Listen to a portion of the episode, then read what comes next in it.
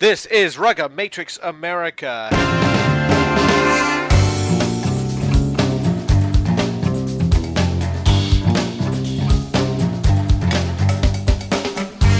Hey, welcome to the show, everybody. This is Alex Goff from Goff Rugby Report, and joined as always by Pat Clifton from Rugby Today and Bruce McLean, head coach of Iona College and uh, knowledgeable of all things, pretty much everything to do with how to be a coach in this country, um, which is a, a, thankless task.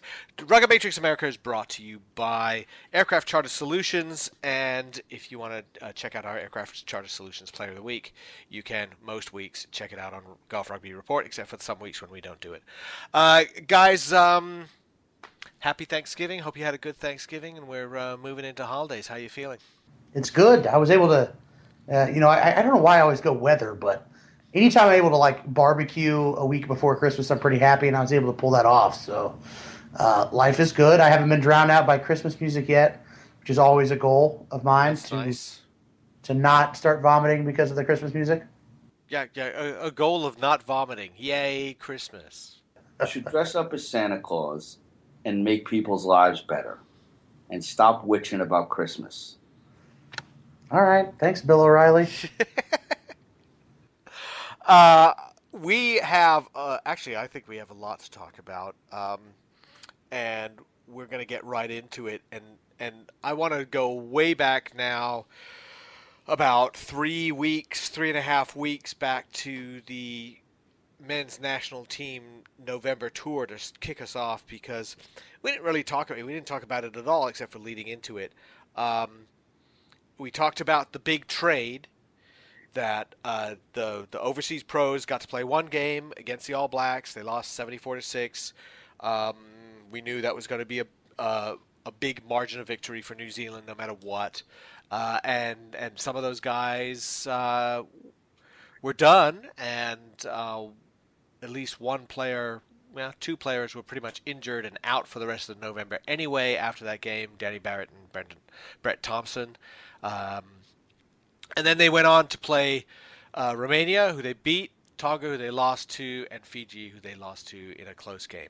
So, first of all, guys, was the trade off worth it? In the short interim, you know, when, when I wrote a column about it, you know, I kind of said what would make it worth it. Still, the long term effect of the World Cup and that sort of stuff is, is hard to gauge, and the long term effect of how you know what did we actually gained from the broadcast and from 60 some odd thousand people being in Chicago. Uh, the long term effects of those are still quite uh, ungageable or unmeasurable. But the, the short term, uh, no, it wasn't worth it. I mean, to give up those best players and uh, give yourself not the best shot of climbing up the rankings, though they did climb up the rankings, they could have theoretically gone a little bit higher, grabbed some more wins. Uh, all doing all that just to lose by 68 um, to me is not worth it in the short term. Like I said, those long term stuff you can't touch yet, but uh, they there was really an opportunity on offer on that November tour to win three games, and with those uh, players who largely did absolutely nothing the rest of November uh, on the team, uh, I think they may have actually been able to do something. Yeah, I don't. I think it's what it was, and I don't necessarily think that the All Blacks in Chicago was particular. I, I don't know how much money they made from it, if any. Uh, I don't know who made it or what the story was. I think there was an opportunity to bring the people together and, and have a and have a good tour, but they did what they did, and they probably found out a couple of things about who they can't rely on. And Yeah. I, I mean, that's I guess that's valuable to know. It it's very difficult to see whether this was worth it or not. It was completely disjointed. There were different people in and out, and at the end, they barely even had any players left. So, I would. I think would I think they had 23. I think that's it. They they had everybody who wa who could play was on the was on the lineup against Fiji. It's, it's very difficult to prepare in that sense, and, and so yeah, I don't, I don't.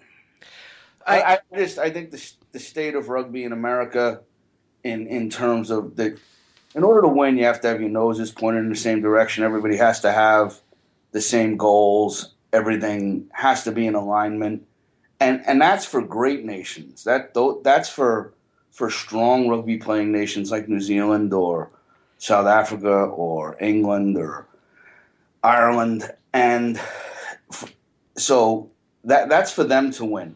For us to win, you can't make mistakes like that. You you, you absolutely need to have your noses pointed in the same direction, and I, and I don't think that's the case here.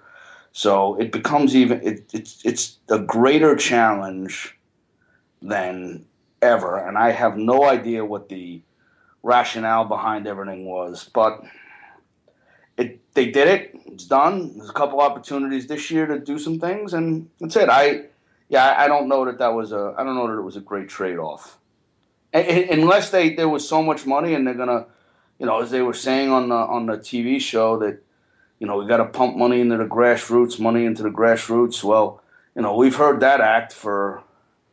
We've heard that act for 20 years and, and it hasn't gotten done.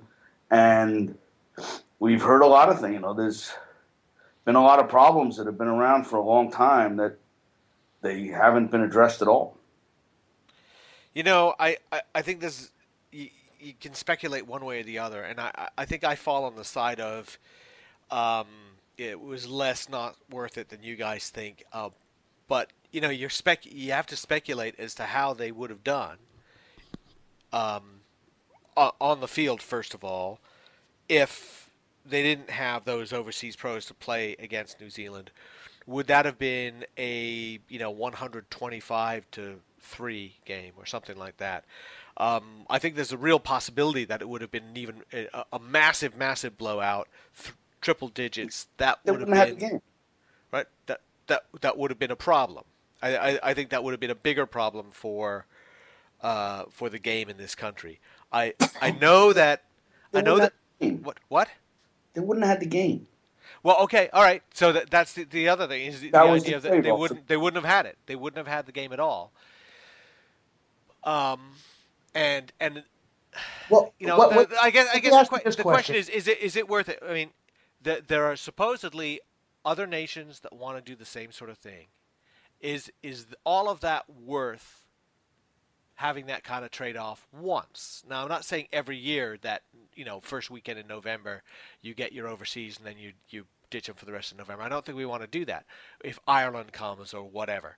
But to do it once to show that you know USA can host a really big test match and it was huge and and that part of it was fun. I think there's a possibility that was worth it. I think there's a possibility too. For me, what has to make it worth it is they have to get a Rugby World Cup, um, or they have to get a Pro League out of it, and, and they're not out of it, but that has to be a huge piece of them getting one of those things. If if that helped investors get a Pro League here sooner than later, then it, it's worth it. If that helped get the Rugby World Cup, the Sevens World Cup here in twenty whatever, then it, it was worth it. So but to me, that's the only way it was worth it because if you look at it in a vacuum, you lost by a basketball score and you gave up two games to lose by a basketball score. I don't know that it, somebody watching would think all that much different between a 99 game point 99 to 6 or 74 to 6. Looked pretty bad either way. Well, the the chances of having a pro league are slim and none, and Slim's on a respirator. Um, because you can't make any money at it. Fair enough. And what was the what was the other reason? Getting a World Cup, the Sevens World Cup, the, or the Sevens World Cup. Um, how long does the Sevens World Cup take? Three days. Yeah. Maybe. Yeah, I mean, there's a, there's a there's a possibility of having that. Um, we we don't put typically a, a ton of fans in because they can they sell out Twickenham for the sevens. That's eighty five thousand. It's very difficult for us to to replicate that here. I couldn't think. do any worse than Russia did. What? I said we couldn't do any worse than Russia did last time around. Yeah, no, that I I I- You know, eh, the the Sevens World Cup is more of a growth thing, eh, eh, you know, sort of like a development thing that it is, and than it is, uh, you know, The um, sell, you know, selling out eighty thousand. They, I don't think they feel eh, World Rugby feels like they're, they're going to do that. I think there's a good shot. USA USA Rugby has a good shot of hosting that, but the you know the the And I'm not The- positive about. I was only I was told that actually today, but I I actually couldn't believe that that was true. But I, I was told by a pretty good source, so the what that they sell out Twickenham for the. Uh, they, they they they haven't uh, at the beginning, but they are. If, if they haven't, if they don't now, they're pretty close. I mean, they were talking like seventy thousand stuff like that Yeah, that would for for Twickenham for, for for Twickenham, which is close close to a sellout. The the the um, international tournaments, you know, uh, Glasgow's not real strong. Uh, nobody goes to uh, the Japan one. Um, you know, the numbers may be good in Dubai, but if you looked, if you watched Dubai and, and saw how many empty seats, it they they show up for just a small portion of it. They, you know, it, it's real tough. In fact, you know, Vegas compares pretty well in terms of uh, how many fans they get and how long those fans stay um, uh, on, on- on that. So you know, I, th- I think the USA fan base uh, performs relatively well, and certainly the last year or so, the US fan base has really shown some interest in international rugby. I think the the thing that comes out of the trade goes back to what you said, Bruce. It's it's the lemons of the trade that were handed to Mike Tolkin. He turned around, he tried to make lemonade out of it. He said, "All right, I don't have these guys, so I'm going to play guys that I have available, but let's just find out if they can play." And I think that he found out certain things that he might not have found out had he had all those players along. He found out that Tim Stanfill actually can play wing on an international level. He found out that John Quill is is ready to do the job at seven. Uh, he found out that we still need some work at second row. Uh, he found out that Mate Moeakiola, despite the fact he's playing in what third division French league, uh, can still play. Uh, the, right off the top of my head, those were all good things to find out. He found out that Ronnie McLean is not a bad player at all.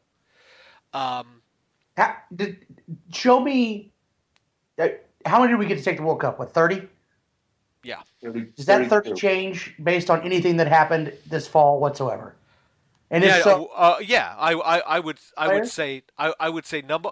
Okay, number one, Moeakiola's back in the mix on that because he was, he was probably out, and I think John Quill is now uh, strongly in the mix for that that team, and I think it's quite evident. Um, if it wasn't before that, we got major problems at fly half. Um, I think also, Thretton Palamo did himself a world of good against Fiji. That's possibility. Maybe maybe Taku Ngwenya as well. So you know, I, I I would say that there were probably three or four players that maybe not might not have even gotten a look, who might now be in a completely different position. I'm not saying that's worth not having Samu Manoa for a whole month. Just saying that's what's happened, right? No, that's true. That's true, and and but it, certainly nobody came through in Samu's position. Um, so yeah, that that's definitely. You know, I think that. no, I'm not positive about this, but I think Ngwenya and uh, Mate definitely got an, got an opportunity he probably wouldn't have gotten, and and um, Ngwenya got an opportunity he probably wouldn't have gotten, and and Thretton Palamo. they were trying to bring back for a while. Tolkin was trying to bring him back, and he just had bad timing with his injuries. So it Was wasn't like Mate was out of the mix. Well, Um, yeah, but but there's no. uh, I understand that, but there's this, there was a strong suspicion by pretty much anybody that he wouldn't be in shape to play. He wouldn't be in shape to play 80 minutes. Tolkin uh, privately, you know, seemed to seemed to indicate those kinds of concerns. And if you have Fry and Wallace and Kilifi uh, right there in front of you, how much how much uh, space are you going to take? Uh, uh, are you then going to hand a starting position to Moeakiola just to find out if he can play. I don't know. I don't know if Tolkin would do that. I don't think he would have been on the tour, but that's the I, who knows. Um, but anyway, yeah, there was a couple things that we found out, and we'll see how it how it plays out because they're going to have a domestic camp, they're going to have a tour, and then they're going to have a uh, then they're going to have a long lead into the World Cup starting in I guess July or late June, and then it's going to be all hands on deck. So we'll see how they all hold up and how it all plays out. Well, so, n- now, okay. Uh, on the other, the positive side, now uh, positive slash negative, they should have beaten Fiji. I think. I think Shalom Suniula doesn't pass the ball. They beat Fiji. Yeah, well, you, I, I, I know, I know. You, I get it. There was still 15 minutes left in the game, and Right. it's not like Fiji doesn't have explosive power. That's true. So, I mean, But- you, are not talking about. I'm not saying that they shouldn't have beaten them. I'm not. I'm, I'm not saying that that shouldn't have been a try or that they shouldn't have scored. I'm just saying that it, there was still 15 minutes left. Okay, okay, fair enough. But this he, here's our our 23 players that we have left. Right? We had injuries, stuff like that. They were going to have a um it was Andrew Suniula was on the bench and then he got hurt, he couldn't play and they put Lou Stanfill in as the other the other back, I guess. But the point being that those guys, those not our first choice 15 almost beat Fiji and probably should have beaten Fiji. That's that's a little thing that I could you know you could hang a hat on and say you know maybe if we've got now a group of of 30 odd players who actually think that they should be beating those kinds of teams maybe we're in a bit of better shape going into a World Cup year perhaps a little bit better than 4 years ago when we were basically saying we don't know who he's playing. I mean apart from the number 10 issue it, it, it seems to me that perhaps that's that's a little a little silver lining out of that. Well, not our first choice 15 was those are the guys who did well against um, the Maori All Blacks last year. Not completely different. Anybody who thinks that the Maori are a B side of New Zealand is it doesn't understand how it works. Um, the so it's that not not our first choice 15 has actually played pretty hard and done well in, in, in specific games and sometimes our quote unquote first choice 15 hasn't played all that well. Yeah, true, true. Um, so Our first choice 15 almost chunked uh, came a, a bee's dick from chunking a qualifying tournament against Uruguay. well, that's true. Now that that that's the problem. The the the, the problem we run into. Uh, you know, most of the time when we talk, and we talk to pretty much every coach we ever run into, says the same thing. We don't have enough time with the same group of players. Um, talking to uh, Tolkin a little bit after the uh, the tour, it seems like he has a better handle on who he wants for the World Cup. So, are we going to see a more steady assembly of players? I, I, well, well, actually, I don't think we will until July. But once we get them together in July, they might actually have some time to to uh, put something together. Um, the problem, you got to you got to see. There's a McGinty comes, AJ McGinty from Life and formerly of AC comes uh, comes available in February. Um, Al McFarland, the AC eight comes available now, and I don't know if they'll go this route, but Charlie Ballarera from Metropolis is available now as a front rower. I don't know that they'll they'll go for Charlie, but Charlie had an eight year career at Sale and is a legitimate option in the front row at, at a hooker. So whether or not they'll do that, I don't know. But Well, he's they might be in. I could, you could almost see him as a Brian McClenahan, or um, is it Brian or Brendan? Brian. Yeah, that shows you how young I am. Uh, Brian McClenahan, who was kind of not on the radar whatsoever and got pulled in because they needed a third hooker. Now Zach Fenoglio might have something to say about that, but uh, They've third- got, third I, I th- yeah, I think they've, I think they've got three, uh, three or four, mm, you know, Barrera, Bella, just sorry, Just ch- I just call him CBW, Charlie CBW. Williams. So, yeah, it's just CBW. We put s- CBW um, in. You know, they may have four options to, to have a look at that. But you're right, uh, Pat. They're, they're probably going to take three hookers, and and they do have some some uh, people to look at there. But the the fly half thing, I think, is completely up in the air. Siddall gets his second concussion in a year. That I mean, the the guy is such a great goal kicker. Just really very nice, but um, you know there's a health problem there. Uh, Toby L'Estrange still in the mix, but he's not a goal kicker at all, so that completely changes what you look at. And um, you know he when before he got hurt, he actually he was not in good form. He wasn't looking strong. And then McGinty. Well, you know we've been we've been talking about him so long, but we haven't seen him at that level yet, have we? So we we kind of need to see him at that level, Yeah. and I think we'll probably see him in in the spring on a, on a trip to South America to see if he can do something. Well, if only we'd have brought, you know, uh, Ronan O'Gara over for the sevens team, put him in four sevens tournaments, could have switched his allegiance and been ready for the World Cup. Yeah, that's The- true. The, um, Except you can't do that. But you can't do that. But yeah, McGinty is good. McGinty is McGinty is well. This McGinty is better than Siddall. It's not even close. Um, it's not. They, we're not even talking about the same person. That's like, that's like comparing Dan Carter and Stephen Donald. Not not that either one of them are in are in that level, but that's what it's like. It's it's that much different. McGinty's amazing.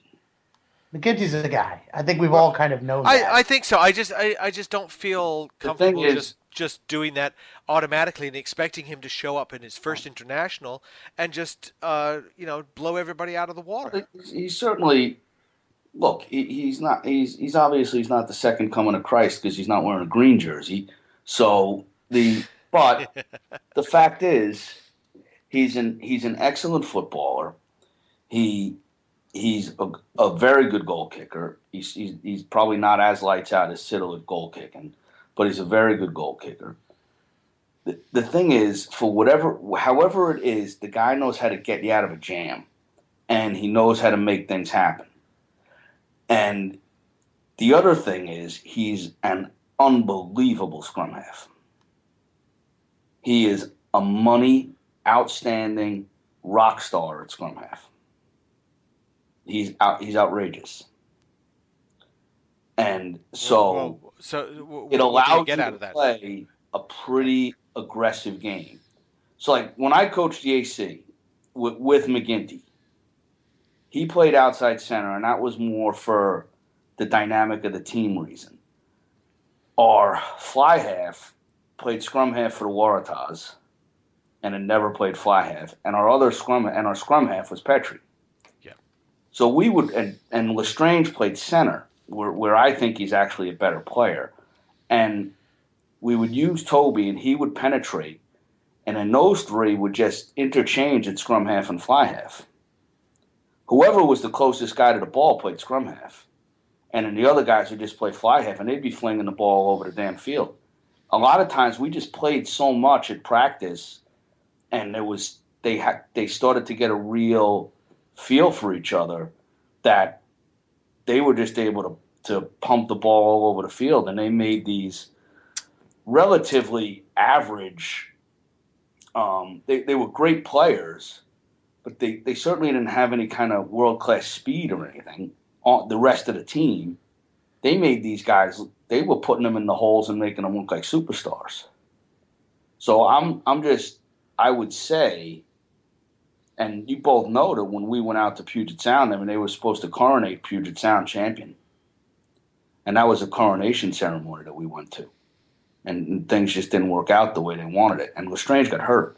So I'm the, those three guys. I'm telling you, McGinty, his ability off the base of a ruck to be able to get past that second defender and sometimes the third one is uncanny.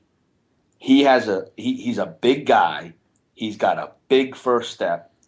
So he could take one one and a half steps, gets him past that. If you call it pillar A B, he gets it past that A defender, and he could really stress defenses.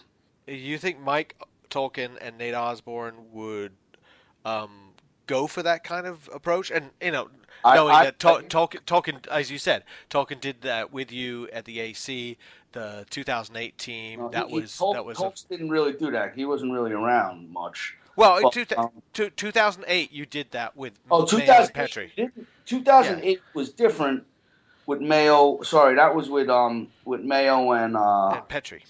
Mayo. I thought you were talking about Coach and McGinty. Um, no. Mayo and Petri. It was that was a little bit different in that um, Mayo. Stevie Evans, the, the guy from the guy from uh, from Australia, tended to run a bit more than um, tended to run a bit more than Mayo. Stevie would just crash it up. He, you know, he was okay. a complete madman. But he he was the guy who, after Mayo left Australia, he he actually replaced Mayo. So on on on on his team there, and then uh, and then that that and it was funny when Steve came. It, he he got in. He flew into New York in December, which is why it was December 10th, which is why I know Al McFarland is is legal because they both came together. And I got a call from you and McKenzie like five days later saying if Steve hadn't left, he would have signed him at Queensland. so Evans was like, Jesus Christ, I'm in freaking America. It's freezing cold. I can be in Brisbane playing for the Reds instead of sitting here in, in, in 15 degree weather playing for the AC. But anyway, it was, uh, but that, that all said, he, the, I think that McGinty gives them options to play a wide open game. And I think the way that Metropolis plays is very similar to, to that French pattern where it's like uh, seven and eight on one side, two and six on the other, one, three, four, five in the middle. Play with double fly halves, um, open the field up, and and really stretch things. I that and and and try to ask questions of the defense.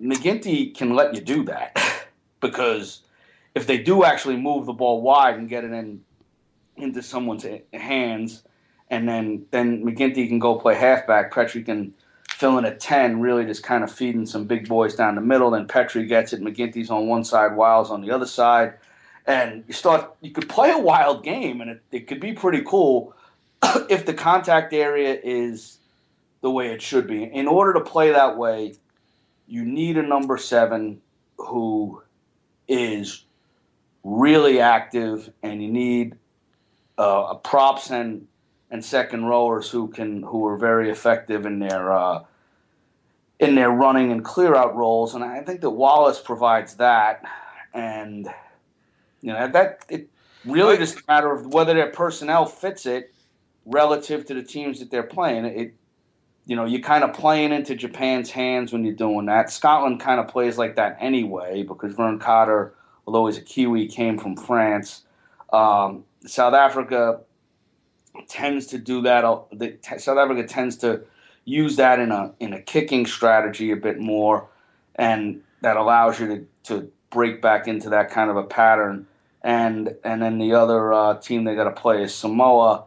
Well, I'm not overly familiar with the way Samoa uses their patterns, but um, that it I don't know that that style necessarily matches up it, it's the, maybe it's not something that you put in for that group just because you're playing into the hands. You're kind of playing into the hands of Japan, who uses a rugby league kind of attacking approach, and they've been doing it for a while, so they're pretty good at it. And then you're you're playing into the hands of Scotland. You, if you can't out athlete them, then you you kind of can get yourself into a track meet against South Africa, there's really no hope of winning anyway. And then, and then, uh, then the other one is Samoa. So, and I and if you're the thing that Samoa does, that what I am familiar, what I am sure their pattern is that Samoa makes one man tackles, whereas a lot of teams make two man tackles.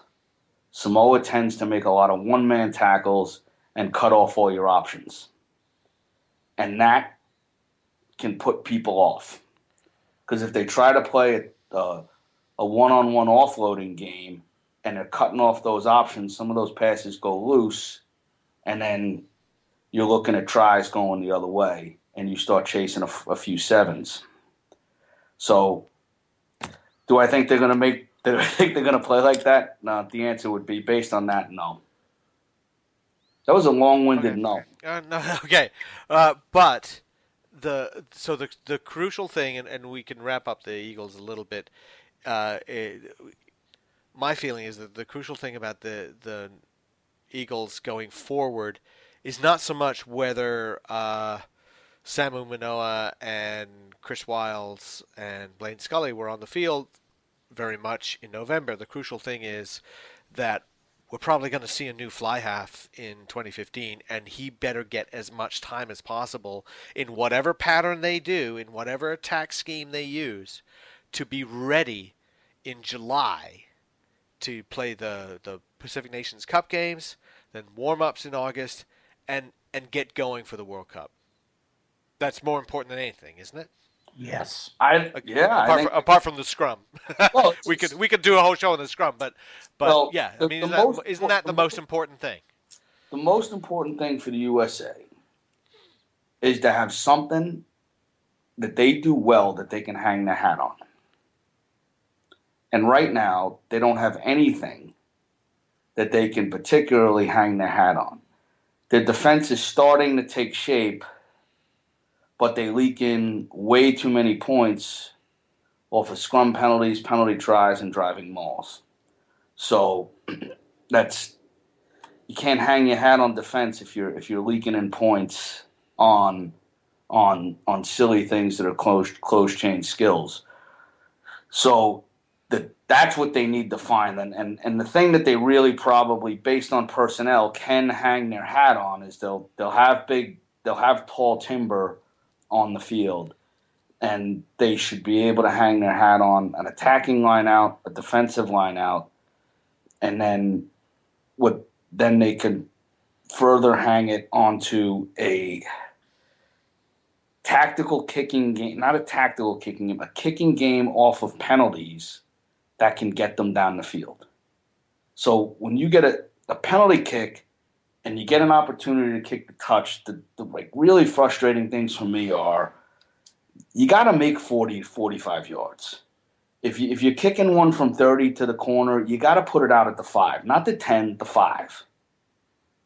And, and those things make a huge difference in your ability to score points.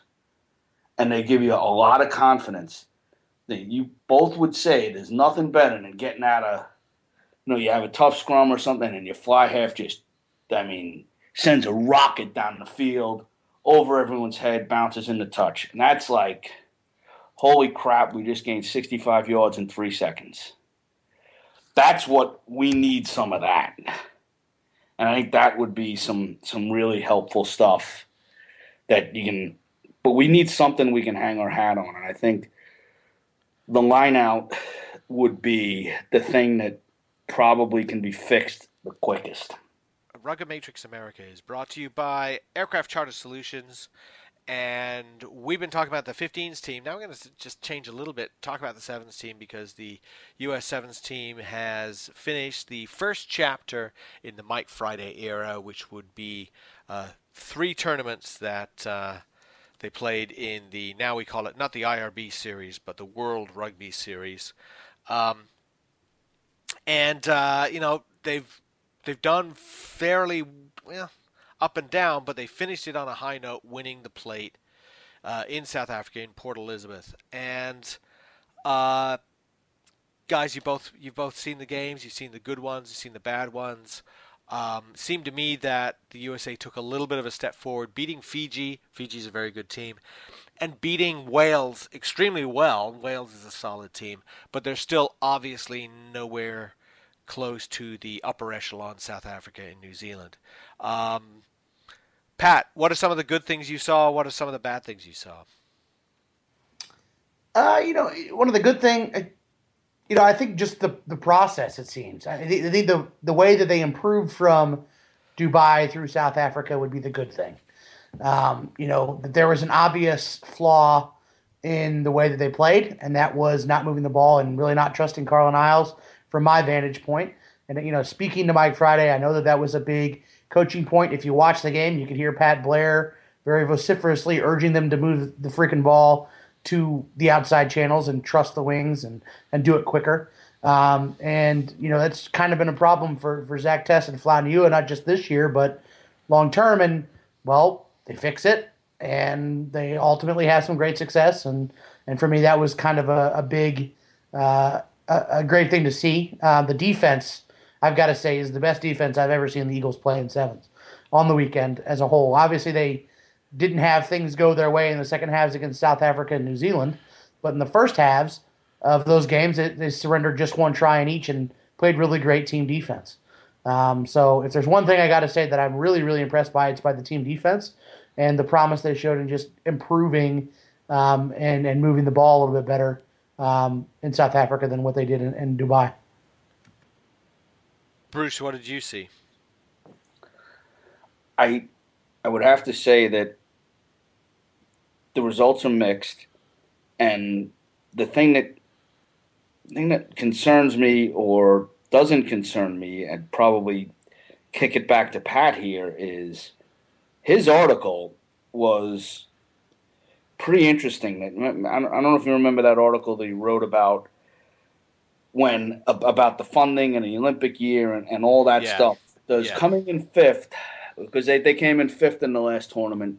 Does does coming in fifth save their ass or does it not save their ass? That's the thing that um that that's the thing that I would be wondering anyway, that's so I would probably kick that back to Pat because the results are really based on what is the USOC going to say, and are some of these players going to be left in camp? Are they going to be paid for? Who's going to pay for these little things? That part, I don't know. I mean, yes, the, the results at the end in South Africa were very good, but as a as a conglomerate of results, is it enough for them to feel safe in qualification? Because qualification is going to be a crapshoot, um, no matter what. E- even if even if things were going great, qualification's a crapshoot. So that's that's going to be the that's going to be the biggest thing. Is that it doesn't come down to qualification because qualification happens too late in the budgeting process. So so so so they're gonna so they're gonna look at it, and if they're on a downward spiral, they're going to adjust things before qualification. Here's what I've gathered, right? And look, this isn't talking mainly to John Crawley, who's the high performance um, for team sports at, at, the OTC and overlooks eight team sports, including men's and women's rugby. And from from talking to Alex Magleby, some of what I know is hard and fast, and some of what I know is still them trying. You know, is still me kind of filling. You know, reading between the lines. They they make a budget on every year, right? So they always do a program assessment, but the two year mark out, which is what we're going into from the games, is when they really start to take money and funnel it towards the teams that A can medal and B can get a gold medal. And the women's team, by finishing third in the World Series and by having more, you know, better historical results, um, are, are pretty safe in terms of their funding for the next year. The men's team isn't necessarily safe because there's no indication that they've ever given that they're going to be able to medal, let alone qualify. So there are some hardline indicators. What they are, nobody would share with me. Um, but I will say this: that I thought that John Crawley um, was really optimistic, and I spoke to him after the Australia uh, tournament, and he was he seemed to be very pleased with the results in Australia, Gold Coast, and uh, clearly Dubai was a step back. But I, if I had to guess, was South Africa a big enough step forward? I think the answer is yes. I think Alex Magleby has done a very good, for the lack of a better term, sales job with people at the United States Olympic uh, Committee and in the in the Olympic Training Center to get them to look at some of the other key performance indicators like fitness and and looking at how close they are to actually being much better record and much higher ranked than they have been, uh, you know, than they actually are. Um, so yeah, I, I think I'm not going to say that they're safe, um, but I, I, think that they're they're uh, they're above where I would have expected them to be and in better shape. And I, I do think that they will still have funding. Now that said, if they lose, when we're talking about funding, essentially they pay half the stipend. The USA the USSC pays half the stipend for these players, and essentially they get they give them free meal cards and give them free access to the OTC. So the plan would be, and Alex has been working on these contingency plans, is uh, to do a residency program, but somewhere other than the OTC. They could stay at the OTC, but they would have to pay for these things they've been getting for free. Now, keep in mind, nobody lives at the OTC; they live off-site. So USA Rugby's been the one that's having to foot the bill for all of their off-site uh, residents, and that would still remain the case. So you'd have to really all you, if you lose your OTC funding, you're losing half of the stipends for the players, and you're losing your access to the facilities of the OTC. And that is something I think that they can fill the gap of, and that may be something where that All Blacks money comes into play. Um, so it's not the end of the world if they lose that funding, and that's coming from Crawley and from Magleby, and I believe that. And I use the example in that article of the, the water polo team um, from the Beijing games um, because they were travel they were practicing basically at a high school and, and all those guys were living on other people's guest rooms and in couches and not at the OTC and they managed to go and win a medal. So, um, but it's also another yearly cycle, right? So if they go and win, they go and qualify, um, then for 2016 they could be in line to get a little bit of bump um, and, and support as well. But in Magleby has been, and I'll, this is the last thing I'll say, and I'll let you guys get back to it. But Magleby's been a big proponent of saying they can't rely solely on USOC funding. That that there's no golden egg that's ever going to come in, no matter how good they are. That USOC is going to come in and alleviate all the problems and pay for all, you know, give them the money they need to really uh, soar. They've got to figure it out on their own, and they might have to figure out a little bit faster than they wanted to or figure out a little bit more than they wanted to um, if the funding gets pulled. So I hope that makes some sense and I didn't ramble too much. Uh, the uh, the the women's team uh, third at the World Cup, third at the previous World Cup, not third in the series, kind of makes a difference. Yeah, oh, and, and, it's and it's kind of it's kind of weird because they've actually been performing quite poorly in the series, but um, because they they fronted up and had a really good World Cup um, deservedly finishing third. That's great. Um, they also they also that, kind of went on a venture that the USOC really supports, um, and the OTC eh, really supports. They they love crossover athletes, right? They do it all the time. Uh, Elana Meyers Taylor is, is, a good example who never did bobsled. She was a college softball player. They get her because she's a stud athlete into bobsledding, and she goes and wins medals as a bobsledder. They this is a tactic. The crossover tactic is one that the USOC and the OTC use across all different sports, and they were really, really supportive of Ric Suggitt's decision in the last year to say, uh, okay, let's go get better athletes and make them rugby players and that commitment. So they weren't ready to write off last season and the seventh place finish that they had, but they were definitely willing to forgive it because they they liked the direction. They had they had athletes who were learning to play, which is um, definitely the case. Yes. Um, the and, and, okay, so that that sort of speaks a little bit, or, or turns a little bit to um, the, the the men's team and some of the athletes that we're seeing. We're seeing a little bit of a change, very slow, but a change in personnel. And um, Friday, you know, for all the talk we did about fitness, Friday looks for bigger guys. He looks for rangy runners. Um, Maka Unufe, uh, I think, is a completely different player now. I think he's um, he's a huge part of that team now. I think that Garrett Bender is still asked to do something. Danny Barrett is um, was night and day between uh, Dubai and Port Elizabeth, um, but ha- has an option. You know, starting to create some kind of um, personality toward this team, and one of the guys is pushed out, and you know, Pat, that I've always been a big fan. Uh, Nick Edwards. I don't think we're going to see him anymore. Yeah, I don't. I don't really I don't think, think, so. Really. I, I, I, I, don't. I don't. I don't think. I'm. I've not been a fan of his play. I mean, as an individual, you know, he could be the greatest guy in the world. Not been a fan of his play. I don't think we're going to see him anymore, and I still think we're going to see major changes within the team. Uh, Martin Iosefo uh, being kind of a, a, an interesting addition. He's not a crossover guy, but he's he's Mike Friday looking for an athlete who can play some rugby, can can do some of the things he wants his team to do. I don't know if we're going to see any anybody come from another sport though. Yeah, I, I, think at this point it's too late in the game for someone to come from another sport. I mean, Carlin really his education started so far out from the Olympics that um, he was able to. I mean, he's now in his third season, so he's had a lot of time and put in a lot of effort, and he was a special occasion.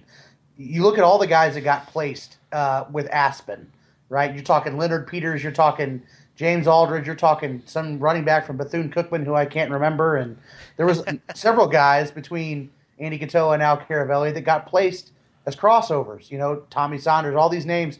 Really, the only one that's ever been resoundingly successful is Carlin Isles. He's the exception to the rule.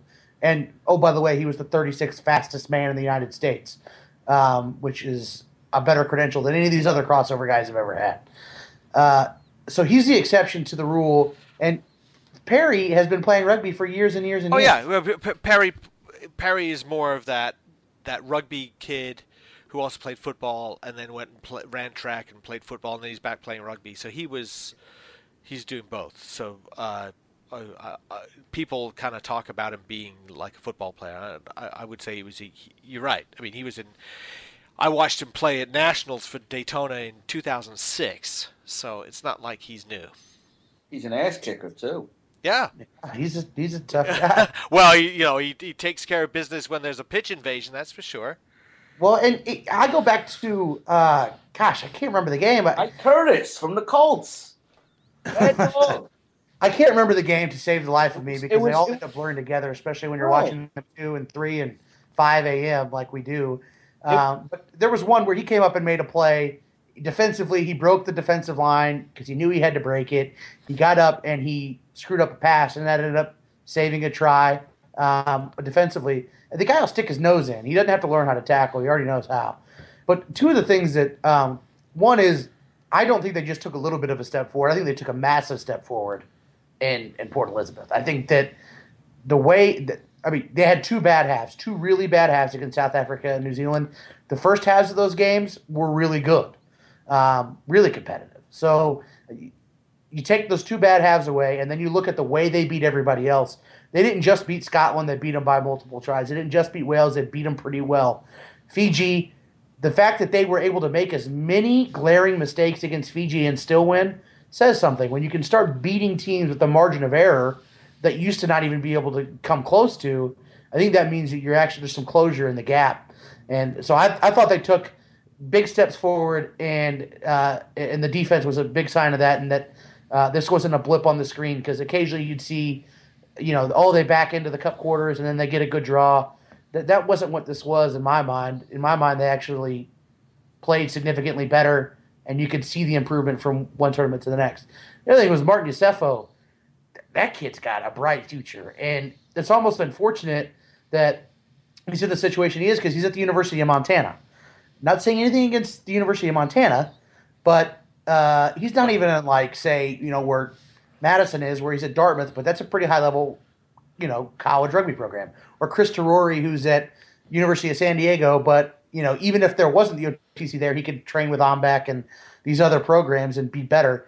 Martin Iosefo has got to be the only guy at the University of Montana doing any kind of rugby training that's anywhere near what it needs to be. Imagine what he could do when he's in a semi high performance environment or a actual high performance environment and he's doing fitness like other international athletes are doing fit. And he's no almost no fitness. one to play. Yeah. Right. Uh, you know, I, I I think it was a good step forward too. Um, there are a couple of things that I thought were interesting.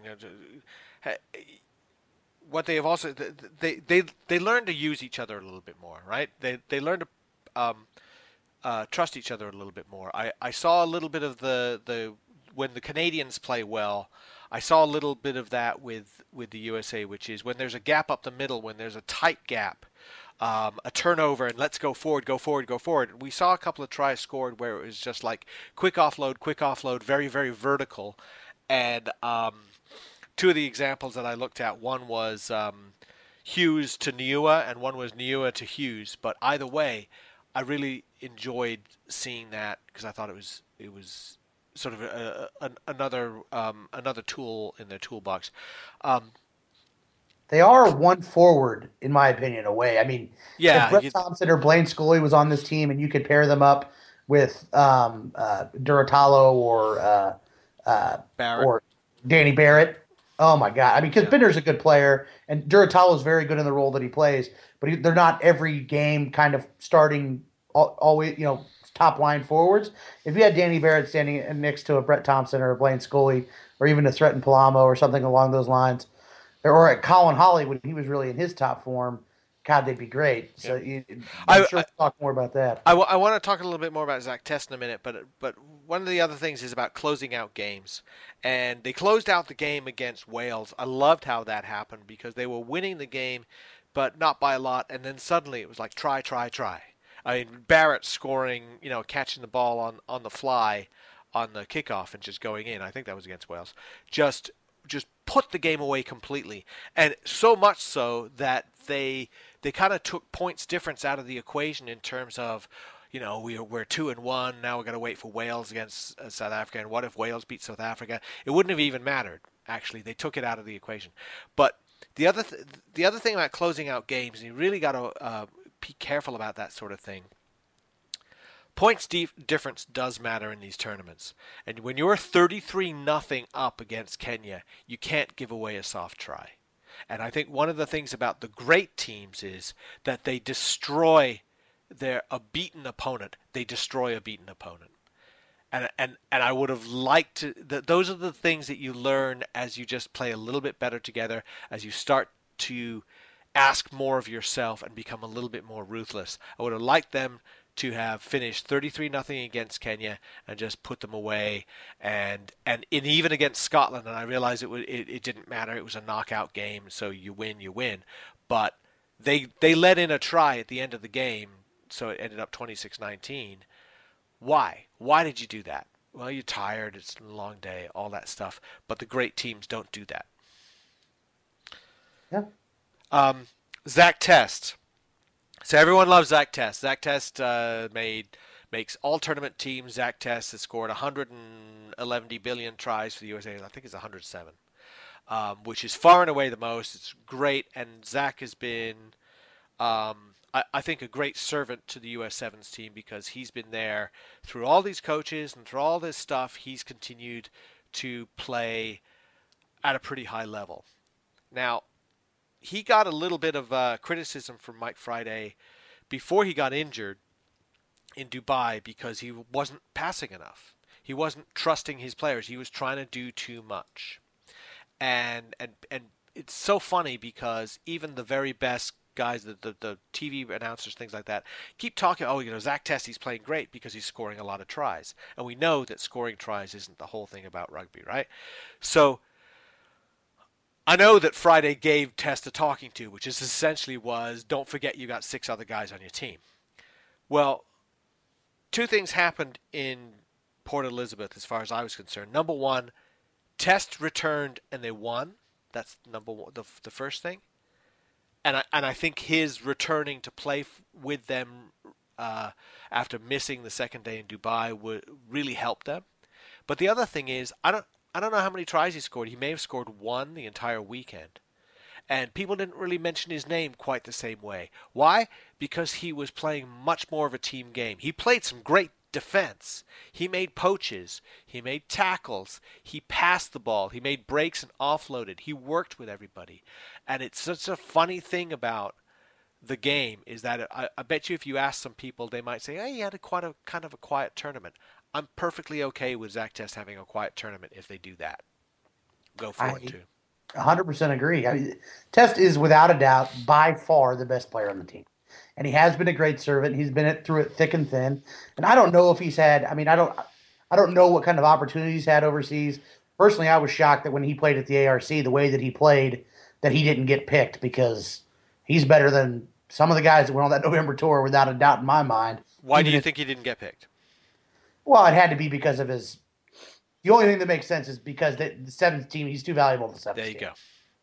It's, it has to be the Yeah, only. ba- Bar- it, it was like uh, Test Test stays in San Diego in Chula Vista, and Barrett can go. Right. It's pretty much. So if that's the case, I'm fine with it. Whatever.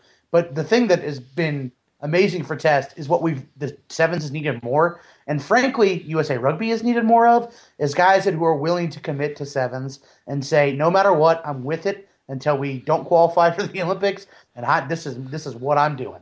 And I'm not going to blame anybody who goes and chases a professional career. I mean, Blaine Scully, he's got a he's got a great budding young career over there, but for as, as just selfishly speaking, for American rugby, for USA rugby, for the advancement of it, it would have been better for the advancement of American rugby if a guy like Brett Thompson or Blaine Scully was standing right next to Zach Test all these years, saying, "I'm with you, and we're going to do sevens the whole way." So I have a, a great deal of respect for Zach and that, and, and just his resilience and what he's been through. And yes, he does need to give the ball up a little bit more because he's got great weapons. And uh, by using them, by the way, all it's going to do is create more holes for himself. Um, and and in my perfect scenario, Zach is enabled to be in the pack and be a hooker again because Maka Unufe is confident in himself because Maka Unufe is a game changer. And if he can play regularly starting at center, which the only thing that's stopping him from doing that is himself, his own self confidence, uh, and Zach can play in the pack. And then, like I said, you can bring one of these other forwards, or you get another forward back, or Iosefo develops into that forward, which he can. Uh, then this team is a team that, you know, just might beat South Africa twice in a tournament like they did two years ago. Wow, I should start singing "Why Do Birds Suddenly Every time Maka's near." Um, yeah, I mean, the the thing in, in some of the tournaments, if you look at test stats, he, he doesn't have but one one pass in the tournament. So I think that's you know that that's something that had to change, and uh, because if if you're if you're not moving the ball, and, and, and there are players on the team who don't necessarily move the ball that often, then you, you kind of have a black hole, and it's very difficult because the defenses don't have to respect anything; they just come up and tee off on you. So I think that they that's a they, once you start playing team rugby in in any in any capacity, that's that's when teams are good. You have to be able to, you know, you got you got to trust everybody and, and trust yourself to be able to play that way. I think the USA really needs the thing they need is if they have the speed out wide and they have weapons that they want to use, they need playmakers, and that's that's where the playmakers need to be better, and and when they are, they'll play better. We certainly do, and we need so we need playmakers uh, both the 15s and the sevens team. And you know, guys, and we learned this, we saw this in Port Elizabeth. Sometimes the best move you can make is to catch it and pass it to the next guy. And uh, and when we saw that happen a few times, Carlin Isles, who looks terrific by the way, and looks like he's bulked up a little bit and is playing some really nice uh, rugby off the ball. Uh, you do that little bit quick hands, suddenly he's got room and he scores. Two of the Uh, most amazing plays, and I'll add this because I know you're trying to Yeah, close out. Yeah, were the one that's the try scored against New Zealand in in uh, South Africa, where he just ran over a guy who completely was not expecting it. yeah, that was terrific. I love that. That guy turned around and made a huge stick on the next American possession. I think it was on Niua, and really drove it back. No, it was on Barrett. It was on Barrett. He got low, or a Bender. I'm sorry. It was on Bender. He got low and just drove him back. So this is a guy who can tackle. He obviously would become an all black without being able to tackle, and he just ran him over. And then the play he made against Kenya at the very beginning of the game in Dubai, when two giant long-legged Kenyans were draped all over him, and somehow he stayed on his feet and crawled between their legs and ran for a try. I mean, those those two plays were just insane. And he's still the only guy who's allowed to run sideways for 20 meters, and because he's the only one who gets away with it. Yeah, he'll see the gap and three defenders between him and the gap and still get to the gap. like no problem, no problem at all. Amazing. Uh, so that'll do it for our show. Uh, you know, kind of kind of an interesting fall for the the men's national teams, and and still the pressure's on. World Cup, Olympic qualifying, uh, Olympic money at stake, a lot at stake in 2015. Um, we'll be here to look at it and talk about it. Don't forget to check out uh, what we say about the uh, national teams on Goff Rugby Report. And Pat Clifton, as always, is writing about it on Rugby Today. And Bruce McLean can be uh, found on Facebook. Bruce, uh, you're not really on Twitter, are you? I actually have a Twitter account, but I don't do much. I don't know that I've ever tweeted. I think I retweeted something once. You, you, I just thought, I just think that would be just perfect for you. His picture is still an egg, his profile picture. Really, uh, you see, that's that's always a bad uh, bad sign right there. Is your picture's still an egg? I just think that Twitter would be perfect for you, if if um, as long as you could keep it clean. Well, maybe then that can't happen. We Twitter's it can't best when you can't keep it, when you don't keep it clean. Yeah, that's true. I've heard. I've heard that Twitter Thank would you. be great for me. The, the fact is, I, I get. Actually, actually, you know what? I'm going to change that. You would be great for Twitter. I don't think that. Uh, I'm, I'm not. I know that it seems like I'm active on Facebook. I, I kind of. Yeah, I, I yeah. Or just whoever you hang out with to take it upon themselves, maybe two or three people, to start a fake Bruce McLean account and just quote you. And Well- sometimes Oh, not make that's- Bruce's. That's, Well, that's, an, uh, that's, a, that's what we need. an idea whose time is There would there would probably be a. Uh, yeah, they they, they yeah no. Uh, um, yeah, I wouldn't I wouldn't be uh, I wouldn't be letting Connor Coyne or Brian Doyle or or Yeah, you know what? We'll, or, we're gonna or any, we're of gonna those, or any of those guys, Petri or anybody, Troy Hall or whoever the hell is Stanfill or any of those people. They're not going to be allowed to be using quoting stuff in my name. They can they can do a lot of damage. We'll we'll, we'll be vet we'll be vetting applicants. Send a self-addressed uh, stamped uh, postcard uh, to Rugged Matrix American. We'll see who uh, gets that audition. Um, and whether you send that postcard, please don't, uh, or not, we are very appreciative. appre- We are very appreciative that you are listening to us here on Rugged Matrix America.